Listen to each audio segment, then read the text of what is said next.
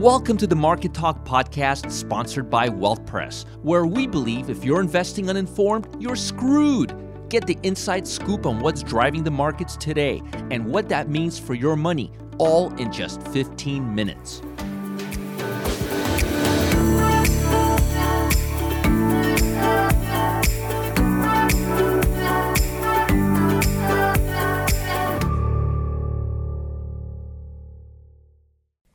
Well, good morning, traders and investors. My name is Roger Scott. I'm the head trader for Wealth Press. Today is Wednesday, July 15th. No, I have no idea where the last two weeks have gone. I have no idea where the year has gone.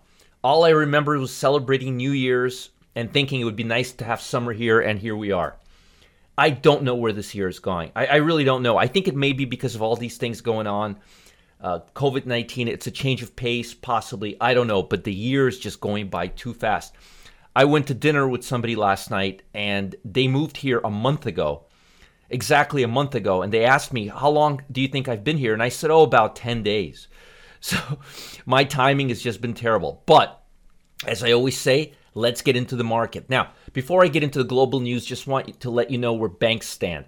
We had big bank earnings over the last few days, beginning of this week earnings officially started. Unofficially, they started about two weeks ago, but officially, they started beginning of this week. We've had um, a couple of banks. We've had Chase or JP Morgan.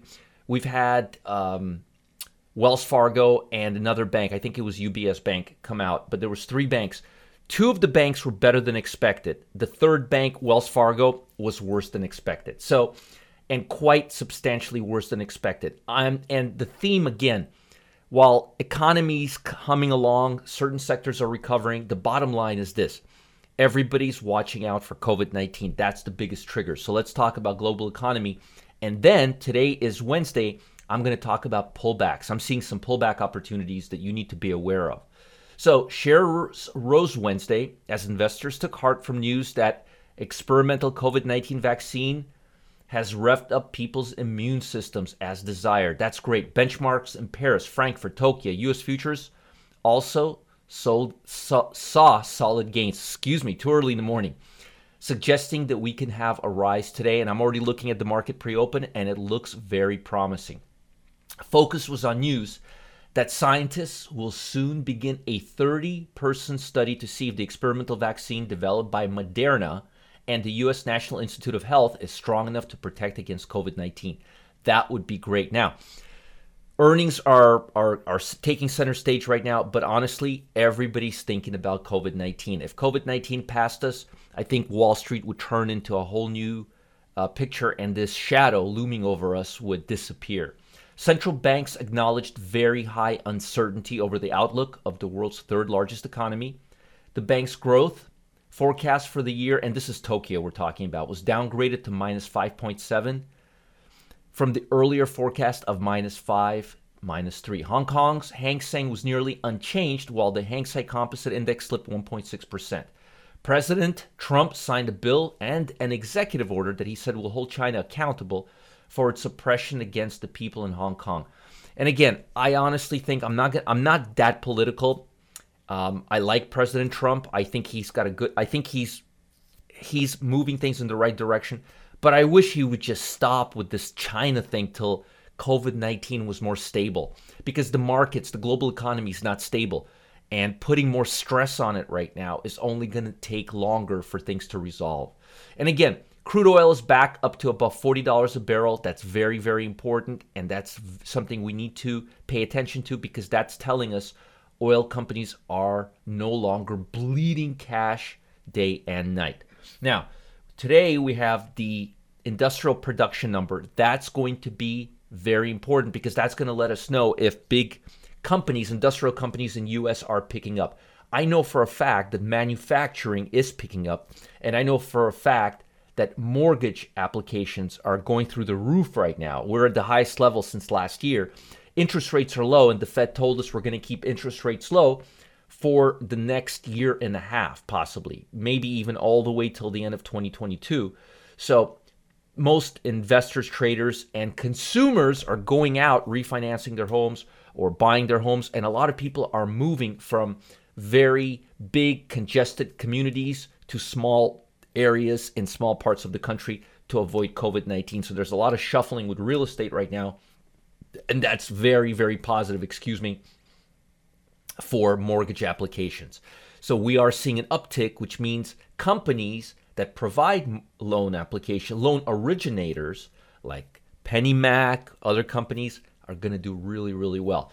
The biggest report comes out tomorrow jobless claims and housing starts. Those are going to be the biggest ones.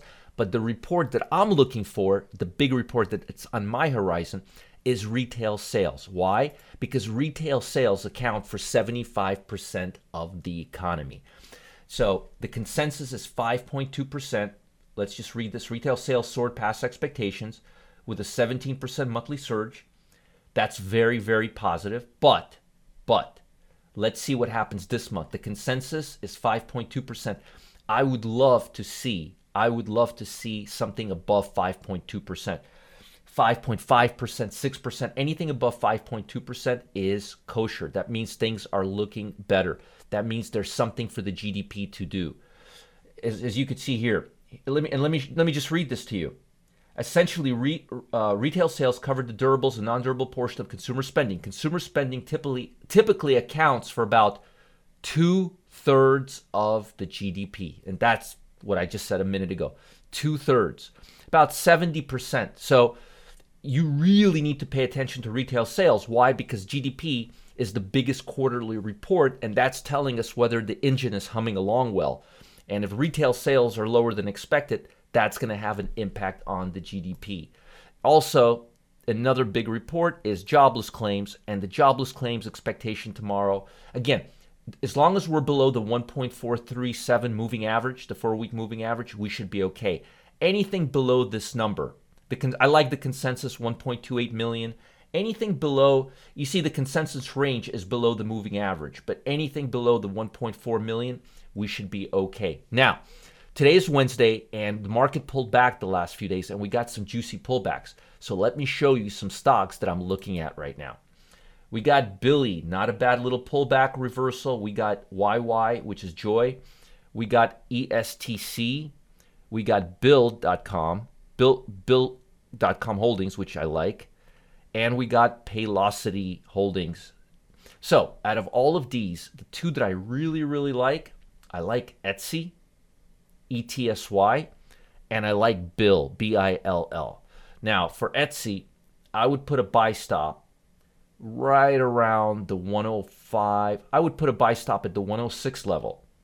And I would ride my profit till about the 115 level and I would put a stop loss right below the swing low, right around the 98.50 level. So let's review. We'd get in at about 106.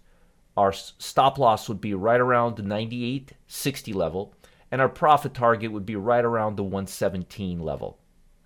For Bill, I would go long around I would say right around 85.25 ish, 85.25 to 85.50. I would put a stop loss around 77. 77 and my profit target would be right around the 95.50 dollar area. So again, Etsy and Bill for pullbacks. I like those two quite a bit and check those stocks out. Those are good low risk pullback trades. Etsy is actually one of the strongest stocks right now. I'll talk to you guys soon and have a great day ahead. Bye.